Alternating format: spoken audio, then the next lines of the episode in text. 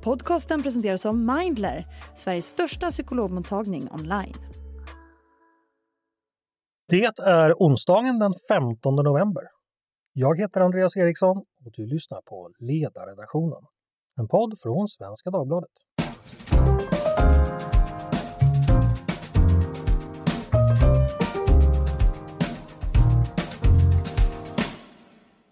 Varmt välkomna till oss igen.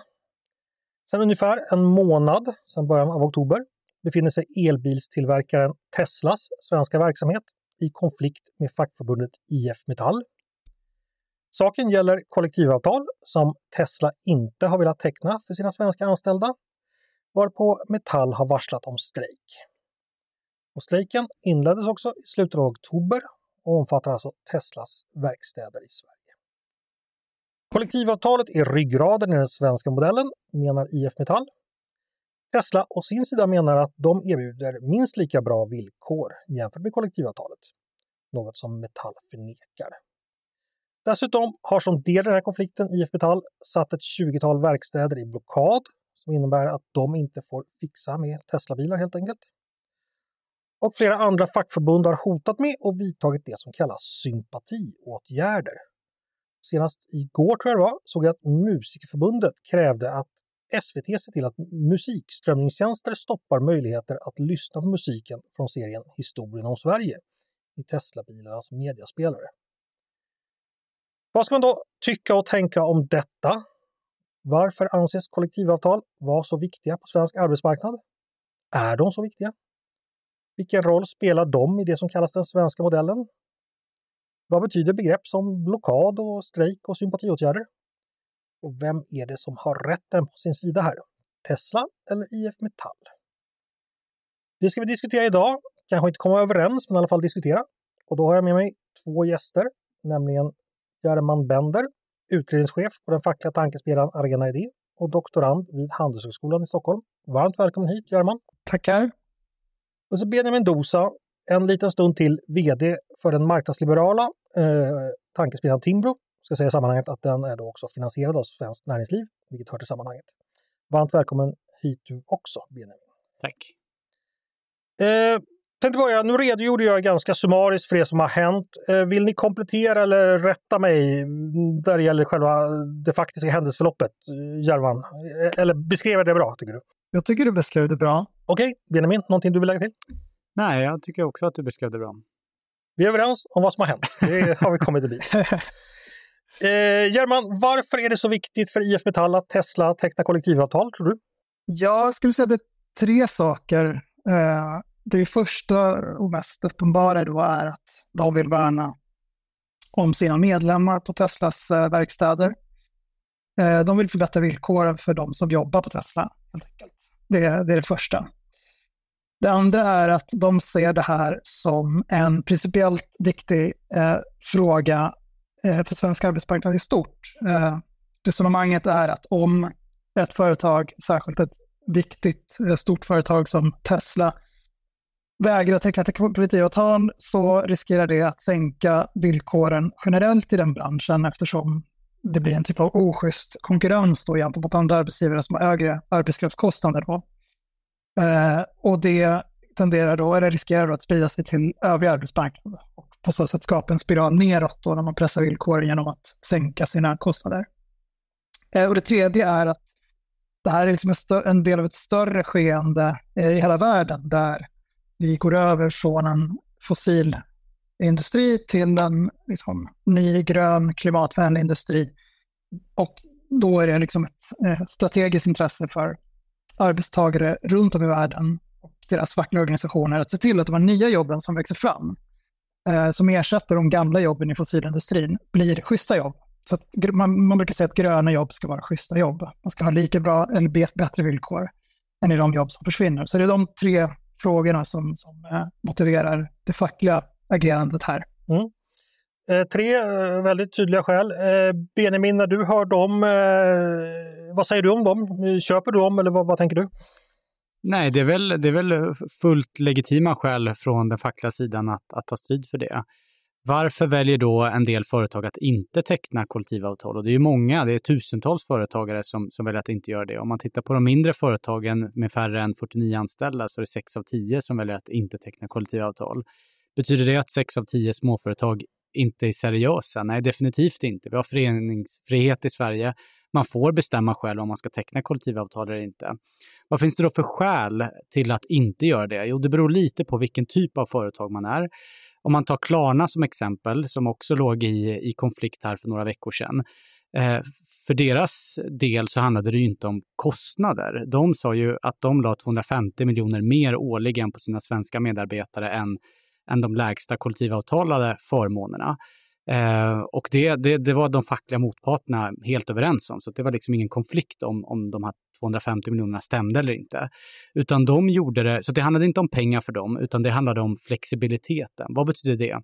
Jo, det betyder att tecknar man kollektivavtal, det är ju mer än bara lön och pensionsavsättningar. Det betyder också att facket ska få sitta med vid viktiga förhandlingar. Det kan gälla allt ifrån val av leverantörer, vilken teknik man ska ha, befordringssystem, anställningar och ett större företag kanske fattar 4, 5, 6 tusen beslut varje månad. Att då behöva ha samtal med med facket om varenda sånt här beslut. Det kan ta väldigt lång tid. Jag ska ta ett konkret exempel, eh, en, utan att nämna vilket företag det gäller, men ett, ett eh, halvstort en halvstor e-handlare som tänkte så här, men vi, våra köp sker framför allt på kvällar, typ 22-23 på kvällen. Eh, och våra kunder, om de då inte lyckas genomföra det här köpet så vill de ha hjälp nu, inte vänta till vår kundtjänst öppnar klockan nio på morgonen. Så de ville då utveckla en liten knapp som man kunde trycka och få svar från AI då om man behövde hjälp med betalning eller frakt eller någonting. Eh, och det skulle ta deras utvecklare typ en dag att ta fram. Och många har ju den här knappen. Eh, men det sa ju facket nej till för att det, det riskerar ju att, att företaget då ska kunna skära ner på kundtjänstmedarbetare. Eh, och det är fortfarande arbetsgivaren som leder och fördelar arbetet, så knappen blev av, men den blev av typ 7-8 månader efter att idén föddes. Mm. Och just den här tidsaspekten, eh, att inte kunna gå fram snabbt, det är viktigt för många företag. Okej, okay. nu blir det ju väldigt allmänt om olika företag. här. Om jag frågar så här då, gör Tesla rätt i, tycker du, att inte teckna kollektivavtal? Jag lägger ingen värdering i det egentligen, utan företag har rätt att inte teckna kollektivavtal. Det finns massa fördelar med att ha kollektivavtal också, så det finns både för och nackdelar med båda. Och det står varje företag fritt att, att få bestämma själv. Okay. This year, build your credit history with the Chime Secured Credit Builder Visa Credit Card. No credit checks to apply. Get started at chime.com slash build. The Chime Credit Builder Visa Credit Card is issued by the Bancorp Bank N.A. or Stride Bank N.A. members FDIC. Chime checking account and a 200 qualifying direct deposit required to apply. Skickar tillbaka till, till German då. Här, säger Benjamin att eh, dels ska det finnas en frihet för företag att, att kunna göra det eftersom det finns både för och nackdelar och, och också att eh, ibland kan eh, kollektivavtal också skapa problem för företag. Eh, vad tänker du om den bilden? Eh, ja, alltså, företag eh, behöver flexibilitet, så är det. Ehm, men den flexibiliteten måste balanseras mot de anställdas behov av trygghet. Och jag tycker exemplet som Benjamin kom med eh, är inte speciellt representativ för svensk fackföreningsrörelse i stort. Eh, det är, skulle jag säga, kanske världens mest teknikvänliga fackföreningsrörelse. Den har varit en viktig faktor i den svenska ekonomins produktivitetsutveckling och den svenska näringslivets konkurrenskraft. Så att de svenska facken är snarare eh, väldigt bejakande av teknikutveckling som ofta slår ut jobb, men som också leder till att nya, ofta mer kvalificerade jobb växer fram. Och liksom grund, eh, så att säga, kompromissen mellan arbetsgivare och fack som gör det möjligt, alltså att få fackens eh, så att säga, sympati för det här, det är att man har schyssta villkor som gör att anställda eh, kan räkna med att liksom, de villkor de har gäller under en så att säga, lämplig tid och att man har goda möjligheter att få kompetensutveckling och ta sig vidare till nya jobb. Och mycket av det bygger på kollektivavtal. Skulle man ha en arbetsmarknad där arbetsgivare ensidigt kan ändra villkor från en dag till en annan och väldigt snabbt förändra eh, livsförutsättningarna för människor, ja, då skulle vi på sikt få en utveckling som blir mer liknande den i USA. Där man har ett väldigt innovativt eh, näringsliv, men där inkomsterna i väldigt hög grad går till kapitalägare, där människor slås ut och eh, lönerna för stora grupper halkar efter. Så det går att liksom få till båda de här sakerna, alltså både ett konkurrenskraftigt näringsliv med god utveckling för de anställda och det bygger liksom på starka fack och hög kollektivavtalstäckning. Benjamin, därför är kollektivavtal viktiga, säger German. Vad säger du? Ja, men som sagt, det, det, kan vara viktigt i, i många fall och tittar man på de stora företagen i Sverige så väljer ju många att teckna kollektivavtal för att det är stabilitet och eh, sen, sen tror jag att det finns en missuppfattning i Sverige att bara för att man har kollektivavtal, ett, så skulle man då vara automatiskt vara en seriös aktör. Två, att det är omöjligt att, att bli av med jobbet. Det är ju lättare i Sverige att, att skära ner på personal än i många andra europeiska länder. Så det är inte så att det är en garanti för att det alltid ska få, få vara kvar. Men som sagt, det finns fördelar med att inte ha kollektivavtal. Ett annat exempel är små snabbväxande bolag. Då kanske man inte har pengar nu, men man har stor potential att då kunna växla till exempel lön och ah, pensionsavsättningar mot aktie och optionsprogram. Det är alltså inte möjligt om man har kollektivavtal. Eh, men om man som arbetstagare är bekväm med det, man kanske är yngre, man kanske inte tänker att man behöver hög lön just nu, utan att man vill vara med på den här potentialresan. Då tycker jag att man själv som arbetstagare ska få bestämma. Vill jag jobba på ett sådant företag? Ja, men välj det då. Men vill du ha stabilitet, du vill ha märke till höjd lön varje år, om man börjar jobba på Atlas Copco eller Ericsson i så fall. Okej. Okay. Men vi eh, en grej där, ja. som kanske för in samtalet lite mer på det det faktiskt ska handla om, nämligen konflikten med Tesla. Eh, Benjamin vill gärna föra över det till, till eh, så att säga, en vidare diskussion, som vi också kan ha. Men eh, det är sällan så att svenska fackförbund sätter små företag under press att teckna kollektivavtal. Jag ska inte säga att det aldrig har förekommit, men det är väldigt ovanligt. Eh, exemplet vi ser nu med Tesla är för det första liksom ett enormt företag globalt och ett ja, medelstort företag i Sverige. Men det är också en process som har pågått i fem sex år innan facket tog till eh, först strejk och nu kommer sympatiåtgärder. Så det är verkligen inte det första man tar till från facklig sida. Och ta exempel med Klarna och Spotify som också har varit uppe. Det är liksom inga små startups vi pratar om här, utan det är stora arbetsgivare som har funnits länge. Och det är så facken brukar jobba. De väntar, låter ett företag bomla till sig, man inleder liksom samtal, förhandlingar, resonemang och väntar framförallt på att se att det finns anställda hos arbetsgivaren som vill ha kollektivavtal. När de sakerna är på plats, arbetsgivaren har blivit stabil, fått en fungerande verksamhet, fått goda inkomster, har anställda som vill ha kollektivavtal, då börjar facket på allvar titta på, okej, okay, vad finns det förutsättningar att teckna kollektivavtal? Skulle då arbetsgivaren under en sån process, efter en tid, verkligen framhärda i att vägra teckna kollektivavtal, det är då de här åtgärderna liksom tas till. Okay. Och det är viktigt att känna till. Eh, vi ska gå vidare och prata, som du säger, lite mer om den här konflikten. Eh, bara så alla är med på det här. Eh, nu talade jag i början om att eh, man har försatt eh, Tesla i blockad. Eh, vad betyder det och varför används det i det här fallet? Eh, German, kan du börja förklara? Precis. Eh, blockad är, till skillnad från strejk, inte en total arbetsnedläggelse. Utan det är en, en eh, riktad åtgärd där de anställda vägrar utföra vissa arbetsuppgifter. Eh, I det här fallet så gäller det arbetsuppgifter som på något sätt relaterade till Tesla. Det innebär då till exempel att verkstäder där Tesla inte har anställda, men som är certifierade för att utföra arbete på Teslor. De som jobbar där, de slutar då att, eh, att jobba med Tesla-fordon, men de fortsätter att jobba. Så de går liksom inte i strejk och Eh, det gäller också liksom, de här exemplen som du har nämnt med att man inte lastar av Teslor på hamnar eller inte gör lackering på Tesla-bilar. Och inte fick spela vilken musik som helst i, i, i ljudanläggningarna var ju det mest aktuella. Ja, det, ja precis. Det där är ett, eh, ett av de senare. Eh, mm. Det där är väl mer en symbolisk åtgärd. Det Musikerförbundet som, inte, som inte kan göra så mycket mot just Tesla. Om jag utgår från ett konsumentperspektiv här så låter det som att man vill jävlas så mycket med Tesla-ägare som möjligt. De ska helt enkelt inte få sina bilar reparerade. Nej, så är det ju inte. Utan eh, om man använder uttrycket jävlas så är det ju med Tesla man vill jävlas. Och jo, men konsumenterna drabbas det, tänker jag. Ja, men det, ja, absolut, så är det ju alltid i en strejk. Ja. Det är alltid så i en strejk, att eh, andra än bara näringsidkaren blir drabbad. Och det är en del att, att ge liksom, ut påtryckningar på näringsidkaren. Och eh, den vrede som eventuellt det väcker bör ju riktas mot Tesla som vägrar teckna kollektivavtal, menar jag. Mm, just det. Eh, då fick vi koll på lite blockad. Då ska Benjamin få hjälpa mig. Eh, det här med sympatiåtgärder, vad betyder det och hur används det? Men det är ju att andra förbund i sympati med IF Metall i det här fallet eh, går ut med, med konfliktåtgärder trots att det råder, de, de kan själva ha kollektivavtal, men i sympati då med IF Metall så vidtar man åtgärder mot Tesla. Mm.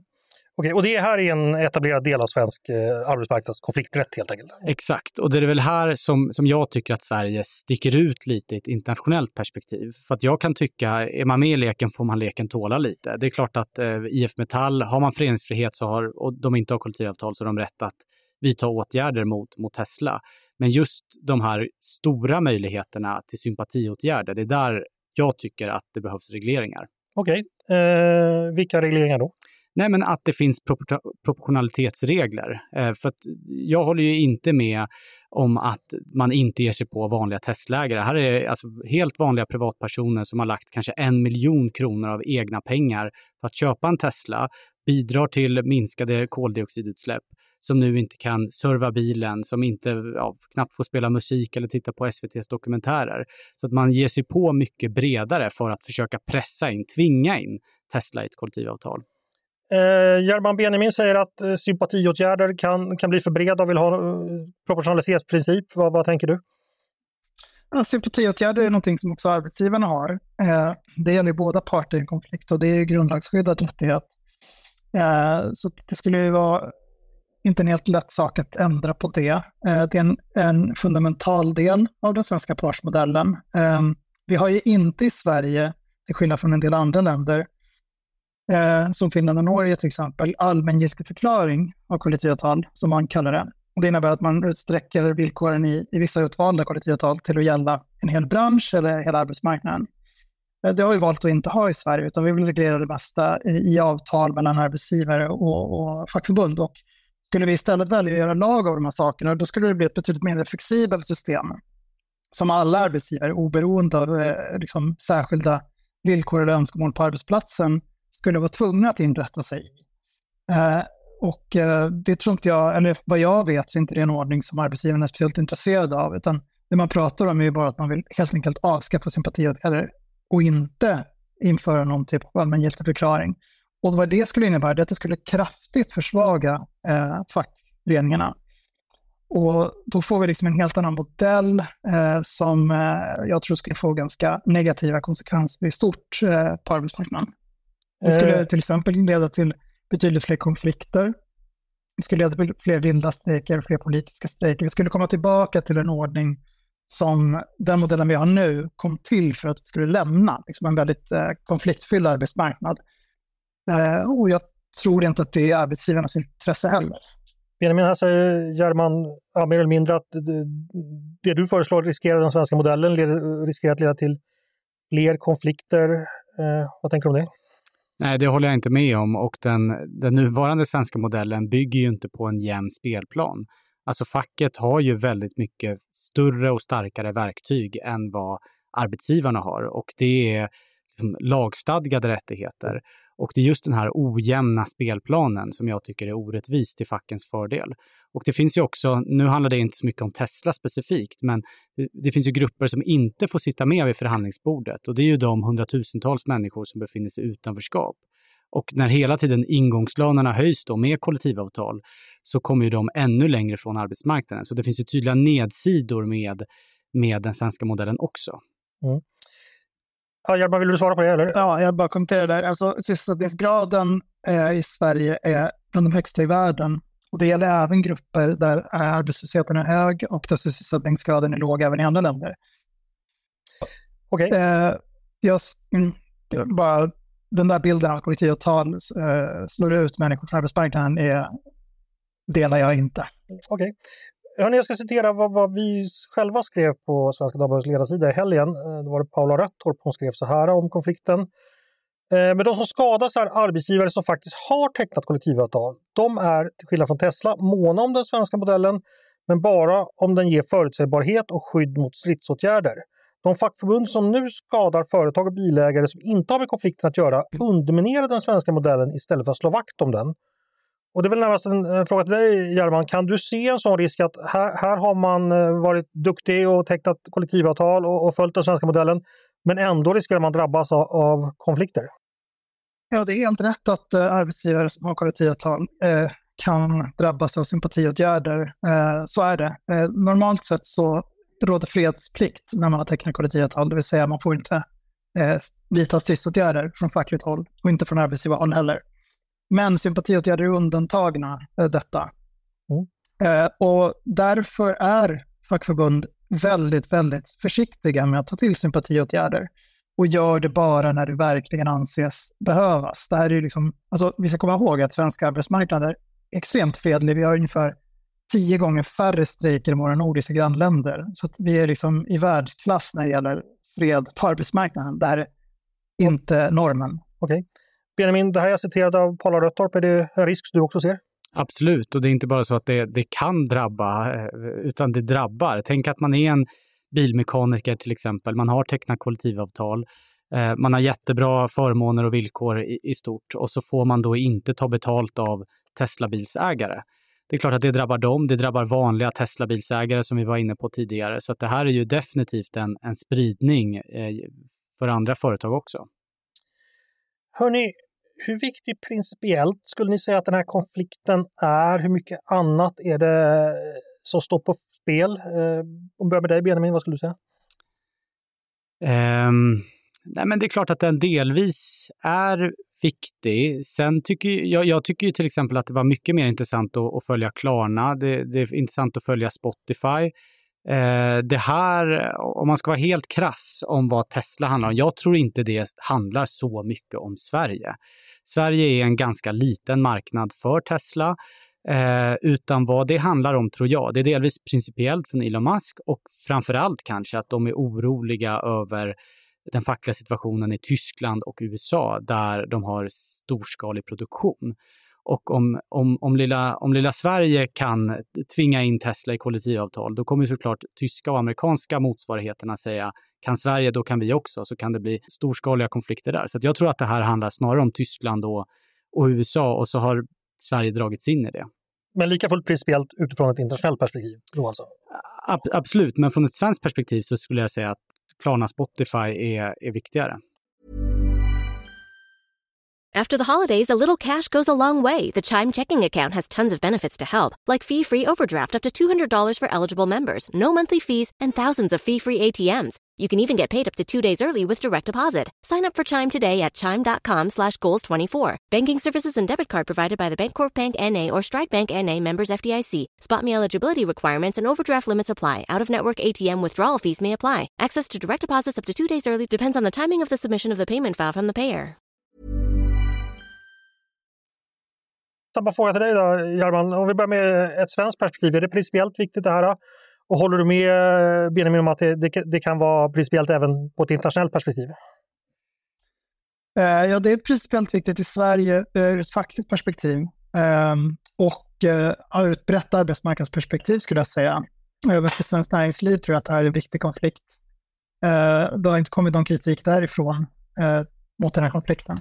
Det är en viktig konflikt för att liksom, principerna i den svenska arbetsmarknadsmodellen ska upprätthållas. Men jag håller med eh, Benjamin om att det är ingen stor fråga i Sverige för Tesla. Alltså det handlar om 120-130 anställda som skulle få kollektivavtal. Det är liksom en försumbar kostnad för dem. Mm. De har drygt 120 000 anställda i världen och det finns marknader som Tyskland och USA där de har tiotusentals anställda. Och eh, jag tror också, som Benjamin sa, att, att, eh, det är väl det möjligen då man är orolig för från Teslas sida, att det här skulle skapa eh, mer, eh, skulle motivera anställda i andra länder att eh, organisera sig fackligt. För det har förekommit flera försök i USA och i Tyskland på Tesla-fabriker att organisera sig fackligt, men de har blivit eh, ja, motarbetade av Tesla där. Jag ska plocka upp det du sa Benjamin om Klarna och Spotify. Jag hade egentligen inte tänkt ta med det, men det är ett intressant spår. Eh, varför, kan du berätta lite, du ska svara sen också Hjalmar, men om Benjamin, mm. vad har hänt där och varför tycker du det är mer intressant? Nej, men Klarna har ju tecknat kollektivavtal nu och facket har ju själva sagt att Spotify står, står näst på tur. Det tycker jag är intressant för att eh, där blir det nästan ännu mer absurt. Alltså lönenivån är, är väldigt, väldigt hög. Spotifys genomsnittslön ligger på 100 000 kronor i månaden. Eh, och Och eh, de har ju visat, och det är verkligen, verkligen högkvalificerad arbetskraft. Alltså om du inte vill jobba på Spotify, då har du liksom hundra andra potentiella arbetsgivare att välja på. Eh, och de vill inte ha kollektivavtal och där tycker jag att de, de, de ska få välja det. Och det handlar mycket om flexibiliteten, tidsaspekten och att då tvinga in dem i kollektivavtal, det riskerar ju att göra de företagen mindre konkurrenskraftiga. Mm. Och Klarna då, varför är det intressant? Nej, men av, av samma skäl. Alltså, de har ju velat stå utanför av, av identiska skäl egentligen. Alltså just den här tidsaspekten, flexibiliteten. Och när de var små, jag tror att det också har ändrats över tid, när de var små kanske handlade mer om att kunna erbjuda options och aktier istället för pensionsavsättningar och höga löner. Och nu när de har vuxit till sig lite, de har mer pengar på, på banken, så handlar det snarare om, om att snabbt har de har en marknad som förändrar sig väldigt, väldigt snabbt. De konkurrerar mot framförallt amerikanska jättar. Då kan man inte sitta i fackliga förhandlingar på 6, 7, 8, 9 månader för att förändra sin hemsida eller produkten, utan det måste ske på några dagar. Eh, och om, och om man tvingar in de här bolagen i kollektivavtal så är ju risken att den här typen av techbolag i framtiden av svenskar startas i London eller Silicon Valley snarare än i Stockholm. Mm. Eh, German, vad tänker du om Spotify och Klarna och eh, i jämförelse med, med Tesla och eh, vad kan man annars dra för slutsatser av de konflikterna? Ja, både på Klarna och, och Spotify så finns det väldigt många fackliga medlemmar. De har fått en stor medlemstillströmning på de fackliga organisationerna de senaste åren. Så det handlar inte om att facket vill tvinga Eh, de här företagen att teckna kollektivavtal, utan det handlar om att eh, de anställda själva vill ha kollektivavtal. Det stämmer såklart, som Benjamin säger, att eh, det är företag där de anställda generellt har väldigt bra villkor och löner. Men eh, när techbranschen de senaste eh, åren har börjat få det lite knackigt så, eh, och till och med sagt upp folk, så har människor på de här företagen insett att de vill ha en trygghet som kollektivavtal ger, som de inte hade innan. Så Eh, liksom, trycket på kollektivavtal kommer inifrån i de här företagen, det ska vi komma ihåg. Även de företagen har facken varit i dialog med under lång tid eh, innan det här har skett och inte varslat om konflikt, utan det kom först när trycket var så pass stort bland de anställda. Sen att, sen att de här företagens konkurrenskraft skulle drabbas, det finns liksom ingenting som tyder på, om man tittar på svenskt näringsliv, det svenska näringslivet är stort, som är väldigt konkurrenskraftigt internationellt och där kollektivavtalstäckningen är väldigt hög. Eh, jag vill också säga att villkoren som de här företagen vill ge sina anställda för att vara konkurrenskraftiga gentemot eh, när det gäller rekrytering, alltså kunna rekrytera kompetent arbetskraft. Det finns ingenting som säger att de här villkor, arbetsgivarna inte kan ge bättre villkor än kollektivavtalet ger. Och jag vill också ge ett konkret exempel eh, för att nyansera, eh, ge en motbild av det här exemplet som Benjamin kom med förut.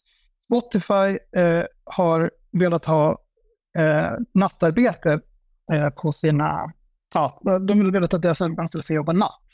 Och det är inte tillåtet enligt arbetstidslagen i Sverige. Däremot kan man göra kollektivavtal som möjliggör det. Eh, och Arbetsmiljöverket har bötesfällt Spotify för att man har haft nattarbete. Det hade man sluppit om man hade haft ett kollektivavtal där man hade kommit överens om nattarbete. Så att det finns många möjligheter med kollektivavtalet att göra verksamheterna mer flexibla än utan kollektivavtal när det är liksom lagen som gäller. Benjamin, vill du bemöta något där? Ja, alltså där, där, tycker jag snarare att det är, det är lagstiftningen det är fel på, inte kollektivavtal. Eh, ta ICA till exempel. De har ju också de har kollektivavtal, men de fick inte tillstånd för att ha nattöppet på en butik i Uppsala. Så att bara för att man tecknar kollektivavtal betyder inte att, att personalen får jobba natt. Och det, jag tycker just det här exemplet blir liksom extra absurt. Här har du ingenjörer som drar in hundratusentals kronor varje månad. Eh, och eh, pl Spotifys plan var att vara någon slags backup. De har ju amerikanska ingenjörer som, som kan lösa problem på natten och om de då inte kunde lösa det, då skulle svenska ingenjörer kunna träda in på jour, man skulle få extra betalt. Det skulle vara helt frivilligt. Så vill du inte vara med i det här joursystemet, få extra betalt, så behövde du inte det. Men ändå så, så, så, fick de inte göra det här. Det tycker jag är, om det är något så är det ett exempel på hur, hur absurd den här lagen är och hur det hotar högkvalificerad arbets, den högkvalificerade arbetsmarknaden och högkvalificerade techföretag i Sverige. Mm. Hörrni, vi ska snart ta oss ihop det här. Jag ska bara eh, läsa upp lite av saker jag har läst att ni har skrivit tidigare som ni ska få, få kommentera på. Då har German skrivit så här att i förlängningen skulle en spridning av kollektivavtalslösa företag skada Sveriges ekonomi eftersom det skulle öppna för mindre innovativa företag med lägre produktivitet. Benjamin, håller du med om det? Nej, definitivt inte. Och som sagt, tittar man på de mindre företagen som inte är så små, utan det är upp till 49 anställda, så har alltså 6 av 10 inte det. Och de är ju väldigt produktiva. De, det är de som anställer flest, det är de som växer snabbast. Eh, så det håller jag inte alls med om. Eh, ben, eh, German, du ska få ett uttalande från Benjamin. Han har skrivit så här ah, i en debattartikel i, idag i Svenskan. Att facken har möjlighet att gå så långt att det riskerar att driva företag i Sverige är skadligt för svensk arbetsmarknad. Vi riskerar att bli ett mindre attraktivt land att investera i med färre jobb och lägre tillväxt. Håller du med? Nej, jag håller inte med. Sverige är ett eh, väldigt attraktivt land att investera i och driva företag i. Eh, det är bara att titta på näringslivet ser ut. Eh, och det handlar inte om att Eh, företag drivs ut ur Sverige. Det tror jag är extremt sällsynt. Om Tesla skulle lämna Sverige som en effekt av den här konflikten så tror jag de skulle göra det möjligt, möjligen som arbetsgivare. Och då skulle de jobb som eh, nu görs av Teslas eh, mekaniker utföras av mekaniker på andra verkstäder. Mm. Okej, eh, då ska jag bara be om en liten eh, framtidsspaning ifall ni vill.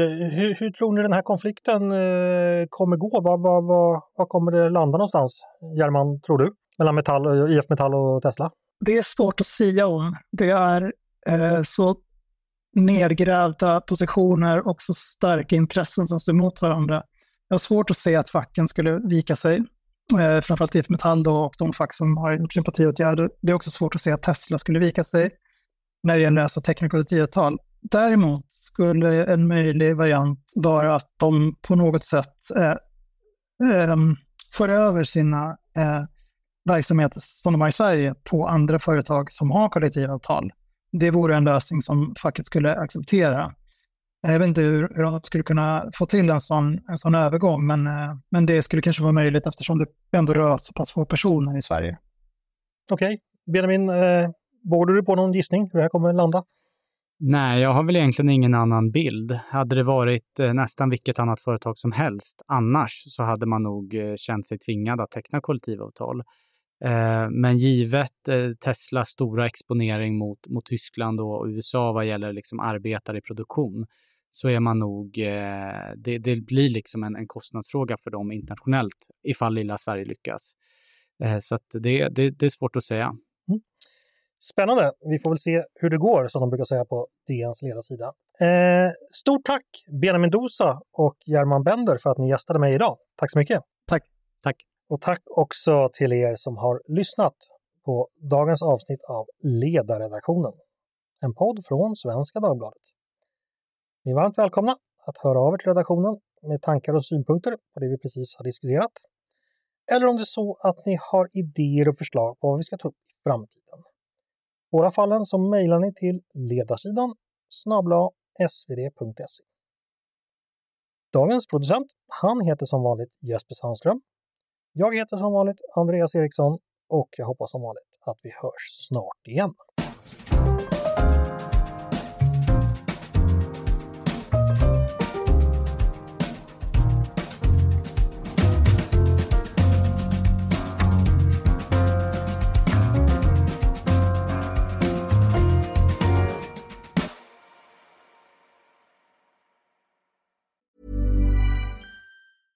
Do you ever feel like money is just flying out of your account and you have no idea where it's going?